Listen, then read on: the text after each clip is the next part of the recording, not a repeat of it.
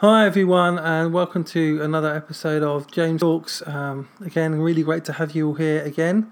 Um, I've got another guest with me today, um, a new friend of mine from Taiwan. Is that, is that right? That's right. Yeah, um, Cindy Brandt, uh, who is a, um, a writer and a blogger, and um, yeah. So welcome, Cindy. It's really great to have you on. Yeah, thank you for having me. I'm excited. Yeah, I connected with Cindy um, on Twitter. I think it is. Um, that's how we that's how we connected, isn't it? Yeah. Um, and then I saw her website and her book and things, and thought this is somebody I got to have on the podcast. So uh, um, yeah, it's going to be really great. I think I'm looking forward to this. So um, okay, so Cindy, just tell us a bit of your story and um, like your background and how you got to where you are now. Well, because I'm a faith blogger, I write about faith and social justice. Um, I I can't really tell my story of how I got to become a writer without sort of a little bit of my faith background. Yeah, Um. I was born and raised um, in Taiwan in a non-religious family, but uh, they because they wanted me to have a Western education, they sent me to a school that was founded by missionaries, and so it was there that I became a Christian. Um, I was 12 years old, and and it pretty much shaped my entire childhood um, into young adulthood because I was quite committed and I just, you know, believed that everything in my life that was meaningful had to be from the lens of sort of sharing the gospel, the evangelical, um, sort. I mean, agenda is a bad word, but you know, the evangelical movement, and and so um, that's.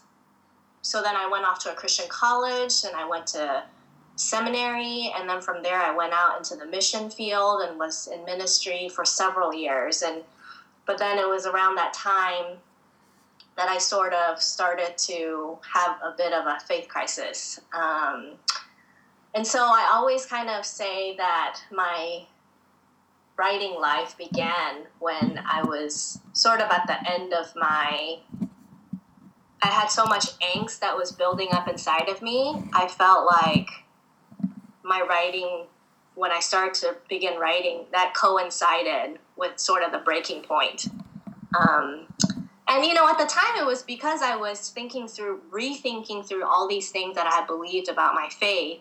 I was reading blogs, right? I mean, that was the way that I processed my deconstruction. I was reading, you know, especially with the emergence of all the progressive Christian writers, um, Rachel Held Evans, and Mm, and all these people. So I was reading these blogs and and you know that was kind of when blogging sort of became big. Um, but then I just got to the point where I, I felt like I w- I wasn't reading what I wanted to read anymore. I had kind of seen it all and and I still was my mind was still turning and I was still processing and I had all these ideas. And of course I have quite a unique background with as a missionary convert and you know so i just felt like you know there's there's still things that need to be said that aren't being said out there. So that was kind of when i started writing. So that was about two and a half years ago. I haven't really been doing this for very long. But um so that's kind of where i am today So, um, so how has your right your kind of creative journey progressed? Like from where it kind of began, like where did where did kind of the blogging start to come out of? You know, when why did you start the blog and start writing and start doing all of that stuff? Um, yeah so yeah I, I think i think part of the reason was you know nobody ever talked about creativity when i was a young christian Hmm. That's I mean- crazy. it's mad, yeah, isn't it? but nobody really connected that into a sacred calling. You know, the most sacred thing that you could do was always share the gospel with people. But nobody really talked about how living into a creative life was also a central part of who we're, we're meant to be as Christians. And so, you know, I think I just came to believe that creating something and making something was you know I wasn't I didn't know for sure, but I just got this sense that if I just made something instead of kind of criticizing everything, maybe that could help my faith journey. And I mm. have to say that I think it has, you know, I think it was because, you know, when you write a piece of article or a blog, you have to try to you have to try to find a redemptive angle for it to be a compelling piece of writing. And so being forced, you know, not forced, but disciplined into doing that week after week, you know, reflecting deeply on and be honestly about what was going on, you know, with my faith deconstruction, but then also looking to redeem it somehow. It, it was, you know, it was a good practice for me to recover mm. just life in, in my in my faith. Yeah, that's one thing I was going to ask actually about and how you like yeah I I when I when I write I um, I often find that my writing becomes quite therapeutic for me and that uh, that when I'm writing it unlocks things inside of me that I didn't know were there. Um, mm-hmm. I mean, not just things about me, but things that you know, reflections and thoughts and ideas. Yeah. While, while I'm writing, that they just kind of it, writing is kind of like a key which unlocks a lot of that. Is, is that is that your experience? Yeah, definitely. I think it's because I think it's it's just the way our brain works. You know, like if we are actively trying to form words and form content and you know make something that is that makes sense then i think our brain begins to you know move in a direction where other things can be can be unlocked like you said. I definitely have have that experience as well. And yeah sometimes it's very surprising what comes out. You know you start off you have an idea and you start writing and then you end up with something quite different. And but you know that was in there. So can you give us a, give give us an experience one particular instance when that's happened with you we can maybe talk about the most recent post that I wrote. You know, I started off sort of, I had this idea to talk about justice because, you know, Orlando had just happened this past week. And, yeah. you know, like everyone else, I was shell shocked. I was thinking about the tragedy, reflecting on all the most meaningful things of life that happens when something like that happens. Mm. Um, but I didn't, you know, I didn't want to blog about it because I was sure there was going to be lots of other people that need to be talking about it other than me. But I, I started to just reflect upon justice. But then as I started to write, I, I, I began the piece starting about writing about my own writing and creativity. Mm. And and I decided to make that connection and that I never set out to really do that and it just kind of happened. And so that was one experience, recent experience that yeah that it worked that way. Yeah, I mean I, I wrote about um, I felt like I had to write something about what happened. Uh, yeah, and we're recording this just the week after um, Orlando and um, the shooting in the UK of uh, an MP as well. Um, um, but yeah, so I, before actually the shooting happened in the UK, I, I felt moved to write something about Orlando, um, and because I just I just felt I had to do had to say something. Mm-hmm. You know what I mean? Yeah. It's like yeah. there's something in there you have to say it, and you can't mm-hmm. just keep it in. And um, and I did a podcast as well this week um, on uh, the gun issue in America, and which I've been meaning to do for a while, but this kind of just heightened it, and I thought, well, oh, I've just got to do it this week. Um, and then I did a Periscope last night, actually, about with some more reflections. So it's funny how this kind of thing un- tends to unlock a mm-hmm. lot of mm-hmm. creativity. You know, um, yeah. I certainly found that suffering can unlock creativity. Um, has right. that been has that been your experience as well? Yeah, definitely. Yes, I, I have written many blog posts out of you know anger and uh, hurt, and I I don't think that my readers can tell. And again, I think that's it's one of the uh, gifts of trying to write a good piece because I think you sort of filter and not not in an inauthentic way but you, you just can't you know you can't say I cried for 20 minutes, you know, on a piece of writing. Mm. But you have to try to be a little bit articulate. And, and um, but yeah, I, I think that there's been many pieces that I've written that have come out of experiences in my own life. And, and it's, it's been interesting to see what does come out on paper from those times. And they are usually very poignant, you know, some of my better pieces. Hmm. Yeah. Um, so yeah, talking about actually vulnerability and authenticity.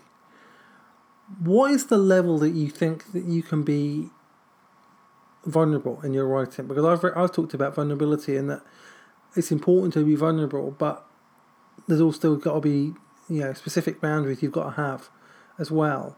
Mm-hmm. Like you can you don't just give everything away to everybody. You know, um, there are boundaries. So what what does that look like for you? I mean, how how how vulnerable are you when you're writing, and how do you set those boundaries of being vulnerable and not being vulnerable? Well, I, I think it was Brene Brown that sort of taught me a little bit about that because, of course, she is the queen of vulnerability. Yeah, yeah, um, absolutely. but I think she said she had said something about how you, you shouldn't. Um, you, you should only write about things after you've already processed. You know that the the the the act of processing for example you know a deep hurt or a suffering in your life like that should be done with close trusted friends and not the public. Mm, i agree. But, yeah but then after you've processed it and then you you know you've kind of collected your your feelings your reflections then you can sort of write about it. And then you can be truthful at that point you know to to um, yeah speak truth into your experiences as you remember it and how you move through that. And i think that's something that i i do try to do. I mean i have like i said i have written blog posts after you know while still raw from suffering but i don't i do not talk about it specifically. I don't identify any people. Um, so I, I think that's i think that's a good rule to have because um, I, I do think you know you do read bloggers who sort of just kind of use the, their blog as an online journal or you know just kind of reflect out loud and i don't think that that's always very wise just because this is the internet and it is the mm. public mm. and yeah sometimes i think whenever we we we are vulnerable it has to be intentional there has mm. to be a purpose behind what you're choosing to be vulnerable with. And you just can't do that when you are raw from whatever emotion it is that you're processing. Yeah. I don't think you can do that well just because of our human frailty.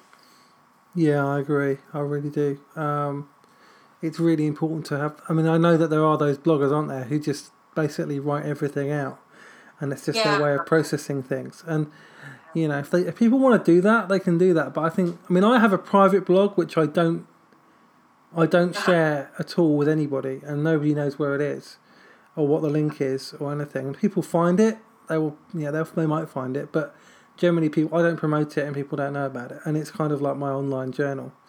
Yeah. Um, and I, yeah, I think we all need something like that. I think you know, I think uh, it depends on what your the purpose of your blog is too. Like you yeah, know, yeah, it, like yeah. I said, there, there's a context for every kind of writing.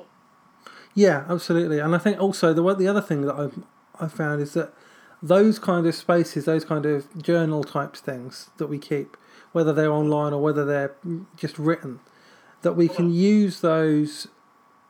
If we if we if we keep hold of them, we can actually ref- go back, reflect on those things, look at that writing, and then take it and make something something which can help people. You know.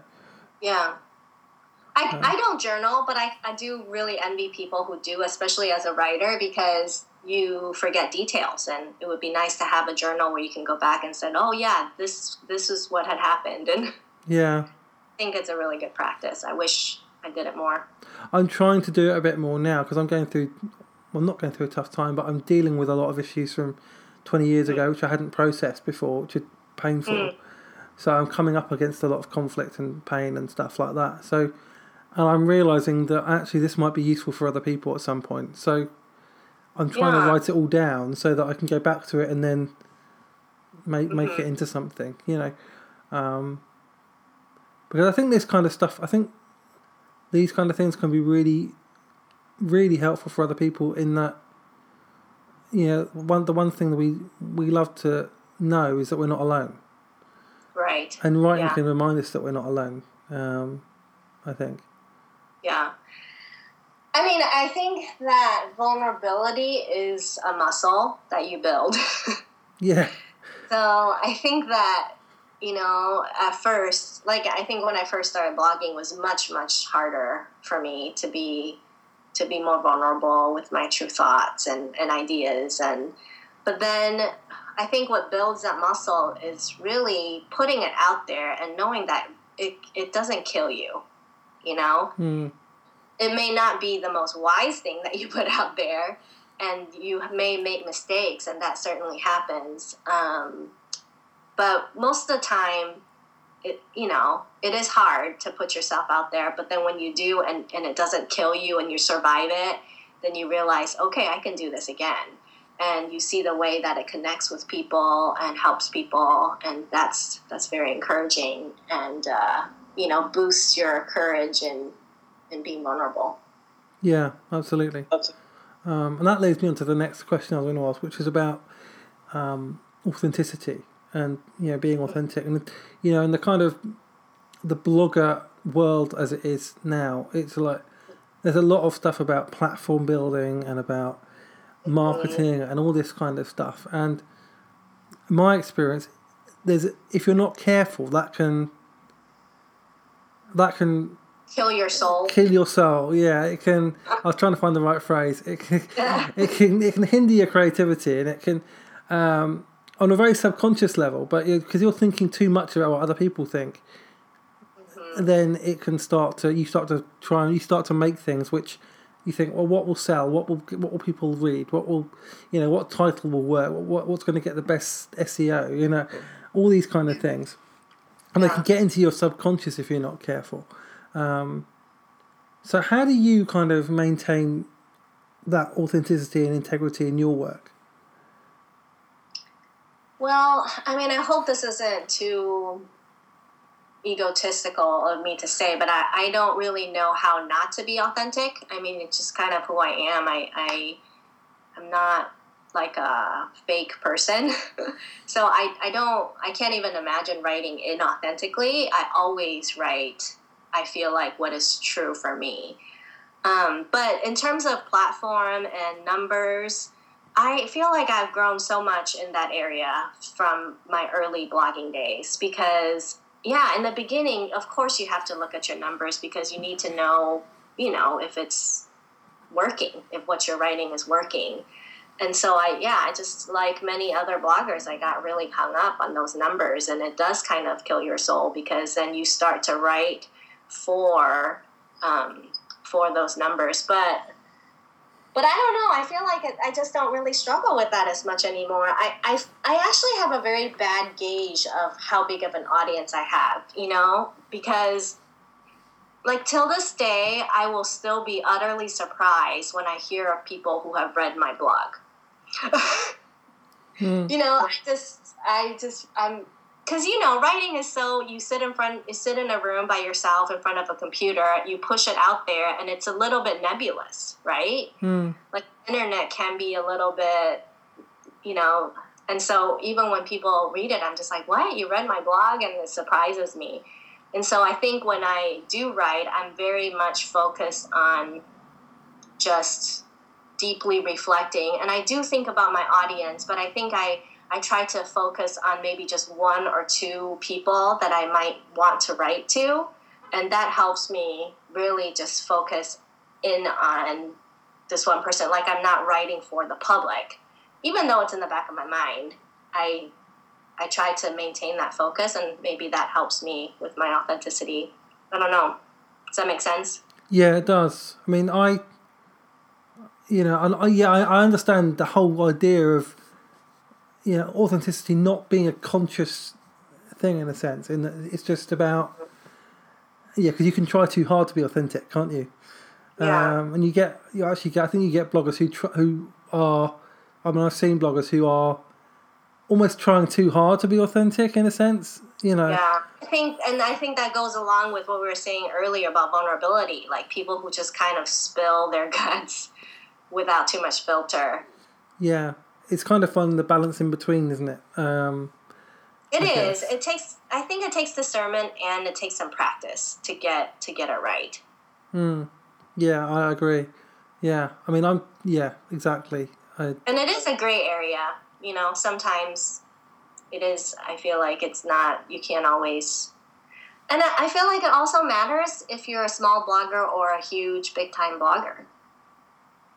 Mm, You know, I mean, if you know that you're writing for just a small audience, I feel like you do write differently, and and that's why I, I you know, I I've heard of bloggers who are just these huge, have these huge numbers, that they talk about how their writing has had to change because they just have to be more careful about what they're putting out there by sheer volume of who will be Yeah. reading it. I think yeah. I guess I'm an idealist a little bit. I would just say that I would just write what I'm going to write and what I care about, and if hundred thousand people are reading or or or or ten people are reading, it shouldn't. You know, I'm I, I I- I'm aware that you've got to be conscious of who you're writing to, but um, it. I think I think the thing, I think what I, I think the thing here is, is your living dependent on your art?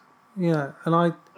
I read um, Big Magic, which is the best book on creativity I've ever read. Oh yes, I love that book. Um, and like Liz Gilbert talks about how she, yeah, how actually that um, creativity doesn't owe us anything. That hmm yeah, That she feeds it. it shouldn't be, yeah, that it shouldn't be burdened with having to be our, you know, our source of income, and and um, that actually she did she even like even when she was a paid writer like for mag- big magazines and all this kind of thing, and having books published before Eat Pray Love, um, but she was having and yeah, so she was making money out of her work, but it was she she still had jobs, yeah, she still waited tables and all this kind of thing, and That was very inspiring.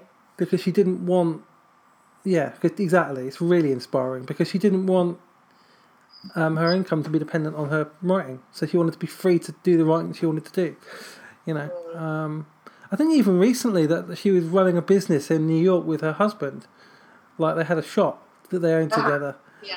and like this is after eat pray love and you know all of that so um, Wow, that's amazing.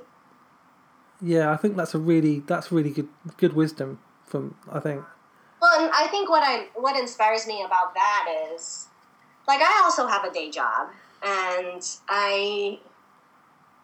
What I like about that is I feel like my writing draws from my sort of ordinary day experiences. You, you you have to live a life in order to have things to write about, you know. And so mm. that's what I enjoy. I can't really imagine being a full time writer. It's like, well, what would I write about?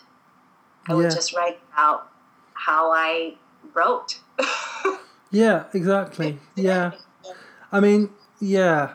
I mean, I would love to coach writers. I'd love to help writers grow, and yeah, I'd love to. I like help people find their identity, and you mm-hmm. know, and all of that. I I care about that. You know, and I'd love Yeah. to do. I'd love to. I'd love to coach people from. I'd love. I mean, I'd do it for free, but mm. you know, I coach people or speaking or whatever about all the about the things that I'm passionate about, but mm. and I do I would do that for money, but I don't think I would ever want to have my living dependent on my writing Hmm. because I don't want my writing to be or my creativity to be hindered by the like, like Liz Gilbert says by the burden of it being my my income. You know, Yeah. um, I think, but that's a misconception. I mean, there's a lot of I know I know that there's a lot of bloggers who struggle with authenticity because their writing is is their income. hmm Yeah. But, you know, I, I guess I just feel like there are. I, I don't know. There are writers who they, they have to, right? I mean, Yeah. Oh yeah. Yeah. So I, I, I don't know. Everyone has their different purposes, and that's one thing I've learned about being in this writing world is so many people write for so many different reasons. Mm. You know, some some just want to write magazines, others want to publish a book, others are content to self-publish, and there's just so many different stories that are out there of writing and creativity, and so.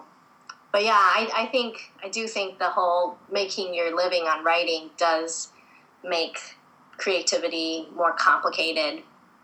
Um, Mm. But I don't know. So, just changing tack a little bit. Um, a lot of your writing is about like art and justice, and you talk about the concept of the gap as well.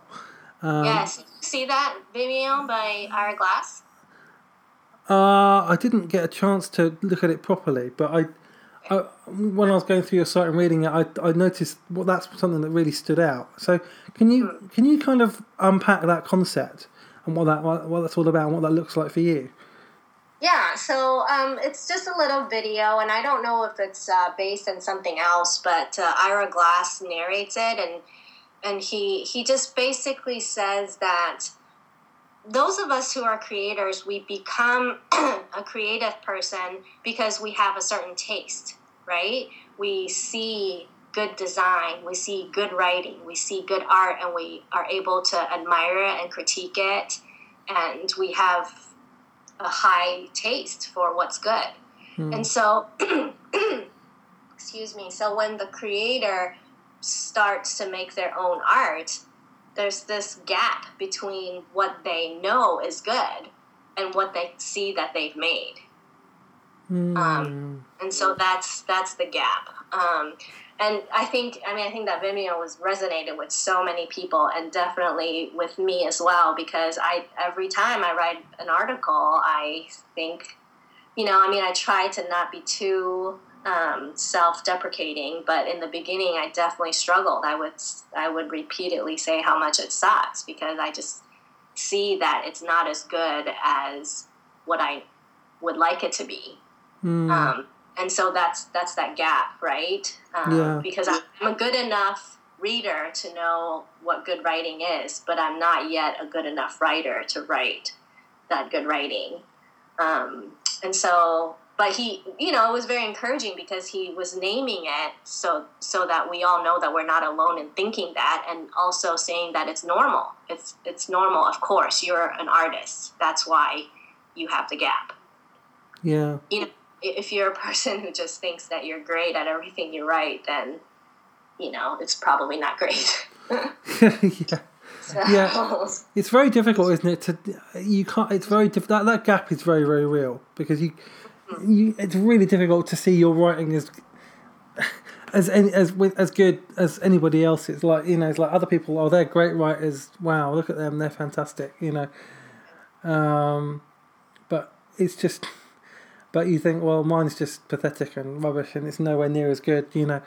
Um, Yeah, and there's that writer envy. You know, when I read a good book or even just a good sentence, and I, I'm just like blown away by the magnificence of it and thinking, why didn't I, why hadn't I come up with that? You know, just that simultaneous respect and envy um, Yeah. that I think we all experience. We all, No, Yeah. I totally, totally do. Yeah, when I'm, yeah, when I'm reading like, you know, Liz Gilbert or Rob Bell or people like that who I really admire, it's like, it's like, wow, well, I wish I could write that. I wish I, you know, that's so good. You know, um, Yeah. why do I even bother? You know, yeah, it's just such good writing. You know, um, and then you try and write and you try and do this like, and you're trying to get these things out of you, and it's like and you write this stuff down, you think this is not, this isn't good enough. Like I can do better than this. You know, it's like, yeah. do you ever feel like that when you've written something and you feel like it was the best thing you wrote when you wrote it, but then you look at Uh-huh. it and you think, oh, th- oh, this isn't. I wanted to say it better than this. I wanted to, I wanted to, Right. you know, I wanted to convey this better. You know, have you have you ever experienced I that? so I actually swing the pendulum a lot when I write.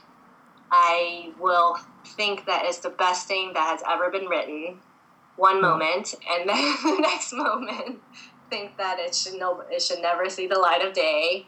so, you know, because I do believe that every writer has to have an ego. Oh yeah, So I don't deny that ego inside of myself that sometimes does think that I, I, I, you know, I rocked it.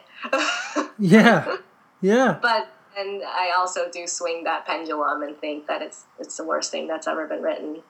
Um, yeah, I think that's so. common actually. I think that's common. I think it's good to have confidence in yourself in a way, and right. recognize when you've achieved something. Um, I find that really, really difficult. I find that really, really difficult. That's probably the biggest struggle that I have, actually. Um, um, I'm much more on the critical side. You know, that, that's a lot easier, isn't it? Like if you get 99, if you get 100 reviews and, and you get 99 good ones and one of them's negative, what's the one that you remember? You know, it's the negative one. It's always the negative one. And um, we all need to practice self love and be gentle on ourselves. Yeah, absolutely. I think there's actually a thing in the. I I I interviewed a neurologist for uh, this podcast, and um, cool. And they said that I, I think it was them that said negative things on the brain impact you really quickly, like instantaneously. They kind of sink in and connect. Hmm. Whereas a positive thing, you have to actually you have to actually be aware of it and hold on to that thought for like 15 seconds for it to sink in the same way with a oh, positive oh, that's thought. so interesting. And yeah, so I've been, I mean, I, I say I tried so that's what we it. should do for our blog comments. Spend 15 seconds on every positive one yeah. to counter that one negative. Yeah, I think so. I think that's, I think, I think we should. Yeah, I think that's, yeah. It's so true how much negativity just spreads. And I, and I, I often hear people say, "Oh, everything is so negative these days. You know, the internet, Twitter is so negative." And and I I often think that it's not that it's all negative; it's that the negative things are sticking in your head. Yeah, yeah, absolutely, yeah. And I always I try to I try to encourage people online, and I try to put positive stuff out there into the world. You know, it's like. Um, yeah. But it often gets, I mean, I'm not saying it gets ignored, but Right. But it does. I, I uh, know it. I, I just feel like we need to do that more, you know, because people criticize, like you say, people criticize these mediums, these social media platforms because everything's negative, everyone's so critical, there's trolls and all this kind of thing. Yeah, but think about it. If if that many negative people can say all that stuff, then people could say that much positive stuff as well if they wanted to. You know. That's so, well, I uh, appreciate you putting positive stuff out there, and I will spend 15 seconds on the next positive thing you need. Thank you very much. uh, so, just uh, the next thing I was, yeah, we um, art and well, justice. Let's, talk, let's keep talking a bit about Ira Glass because he doesn't just stop at um, explaining what the gap is. He goes on to say that the way that you move through that gap or to try to close that gap, the only way to do it is to practice lots and lots. You know, and that, that at that point in the video, there's post-it notes, lots, lots, lots, lots, repeated all over. So it's very mm. striking and uh, memorable. And I think that's you know, I mean, there's just no fast way to become good at something. There is no, there's no quick cells. There's no magic potion the only way is to just continue doing it and practicing it. So I just wanted to make sure that that the point of his message got across. Yeah, no, practice practice is really really important, and that and that's not just with the skill, but with the mindset as well, isn't it? That's what you're kind of what you're saying. It's mm-hmm. retraining your brain in a sense mm-hmm. to think differently. You know, um, mm-hmm. to think to react to, to notice more positive things mm-hmm. uh, and to actually recognize positive things in yourself you know mm-hmm. um, without yeah. without getting carried away with the ego you know but actually mm-hmm. saying you know what this isn't bad you know um, this isn't this doesn't completely suck you know um, I mean you should be able to tell what you should be able to recognize when stuff you're making isn't that good because sometimes we all make stuff bad that's bad but at the same time you should be able to recognize the things that are good um, well, the, well, this is why I think that blogging is a great medium because I don't think people expect blogs to be, you know, edited and polished. They, I think we all have, you know, uh, you know, we expect blogs to, to be sort of not completely sanitized, and I don't know. It's just a great medium for, for writers to practice. You know, when I write a blog, yeah, even if it's not perfect, I still publish it. I publish every blog that I write because even if I even if I know that it's not that great, it's just a blog. you know, it's gonna nobody's gonna talk about it in three days after it's out there, and so but it's it's a great way to um, to just practice putting mm. stuff out. I think it was Jeff Goins that talked about just shipping. You know, just ship your product and perfectionism is such a uh, enemy of the artist. Oh, absolutely, yeah. I mean, Liz Gilbert talks about that. Yeah. Uh, perfectionism is just right. no good. It just does tons of damage, and you know, um, will because then because then it'll never be good enough. Nothing will ever be good enough. Right. And there's no point in that, you know. Um, and it, yeah, you just have to trust that. Well, every piece that you put out there, you know, that it, that you do get better at what you do, and I think it happens. I think that yeah, I think we're rewarded when we put in the effort. Yeah, absolutely. Yeah, I, I completely agree with you. Um, yeah, that I mean, I love that concept of the gap. That is, I think that's a really, really important idea that we need to, you know. Uh, yeah, you'll have to click into the link and watch it. It's very powerful. Yeah, I recommend that definitely. Um, um, so, art, I, I just wanted to briefly touch on art and justice because that's something you talk about on your on your blog. Mm-hmm. So, what do you see that? How do you see as the connection between art and justice? Um. Well, first of all, like I was talking about in the beginning of this podcast, about how my evangelical upbringing never talked very much about creativity, and yeah, I just think that that was a mistake because I feel like if if we believe justice to be a central concern of the gospel, then we have to be able to exercise our imagination in trying on our way to achieving justice.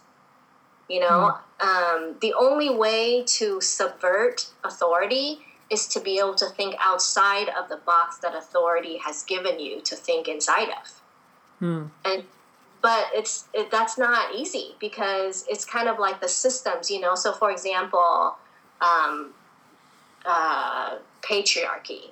You know, everything in our society is set up to you know give the message that men is superior than women.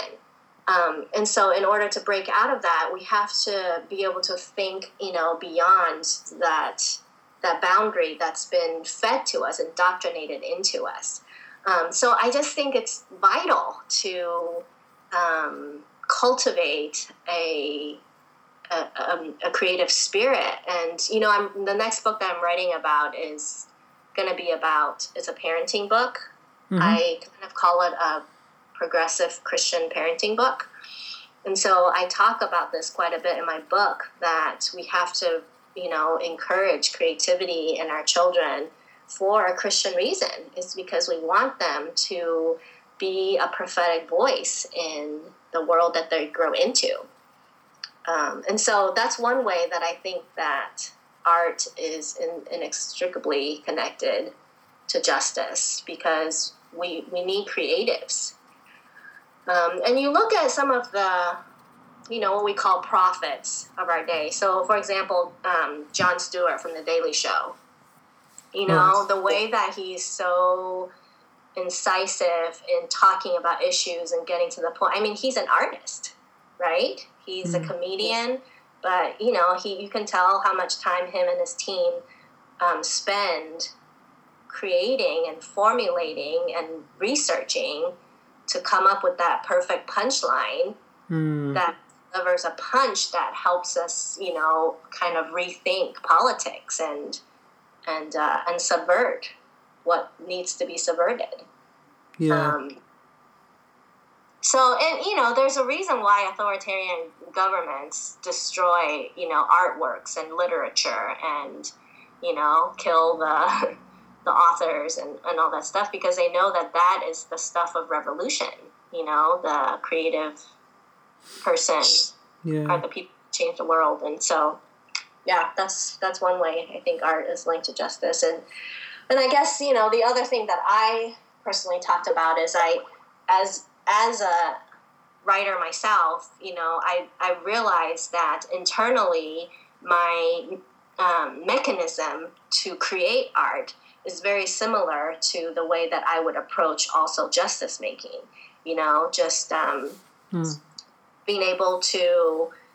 So I talk about writing. What makes a piece of good writing is sort of stripping all the unnecessary words and leaving only the ones that really have a purpose. Mm. Um, and so I feel like it's kind of in a similar way, justice is the same way. It's sort of how can we break through the noise of all that, you know, the system, the message that the system has to give us, and find the truth. That's sort of the essence of um, what justice is. And so, for example, again, with patriarchy, you know, the way that we subvert patriarchy is to, to cut out the noise that's telling us that you know, that women don't have the right to exercise their gifts, that women don't have a voice, that they need to minimize themselves, you know, and how can we, deep, you know, clear those messages out, those toxicity out, so that they can live fully into who they are. Um, so yeah, just sort of that's that's just a, an idea that I had that it seems to be the same mechanism. Hmm. Yeah, I think so. I think.